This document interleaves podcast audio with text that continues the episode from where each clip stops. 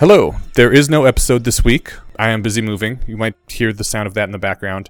But my friend Drake Walker is here. You probably know him as the voice of Dumbledore, and he is here to recite the Server Monk's Prayer, or is it the Server Prayer? Uh, server monk prayer. Okay. Uh, from Tales from the Afternow by Sean Kennedy. Yeah. Which was it was it was a podcast before there were podcasts. Basically, it was uh, an audio file that he would put out every week. Uh, well, the the he, I wasn't ready for an interview. No, I'm just doing a quick intro. Yeah, all, sure. So Uh, what this is. It was it was like a restart my brain. cyberpunk cyberpunk post. it was a post-apocalyptic world that had um, data stacks and like there was a lot of geocached stuff.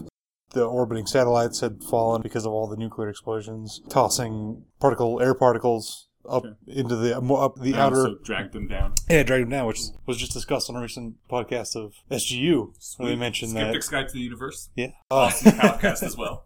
But when was this? Like ninety nine or something? I mean, oh no no! before- it was this early two thousands. It was two thousand. Apple came out with iTunes, right? And I think so. It was a like two. Yeah, it was like two thousand four, uh, two thousand five, something around that time. Really? He did three that new?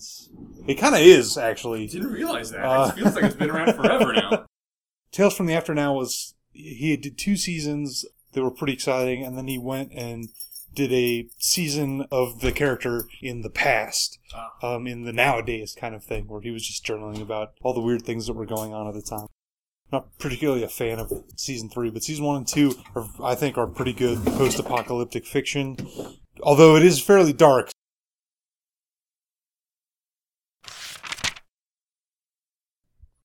I am a note of server, born of flesh and blood, but enhanced by the power of its web. I have no use for pain or fear.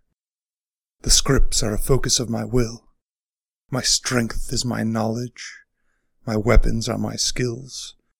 Information is the blood of my body. I am part of the greater network.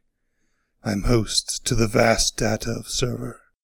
My flesh is weak, but my connection is eternal, and therefore I am a god.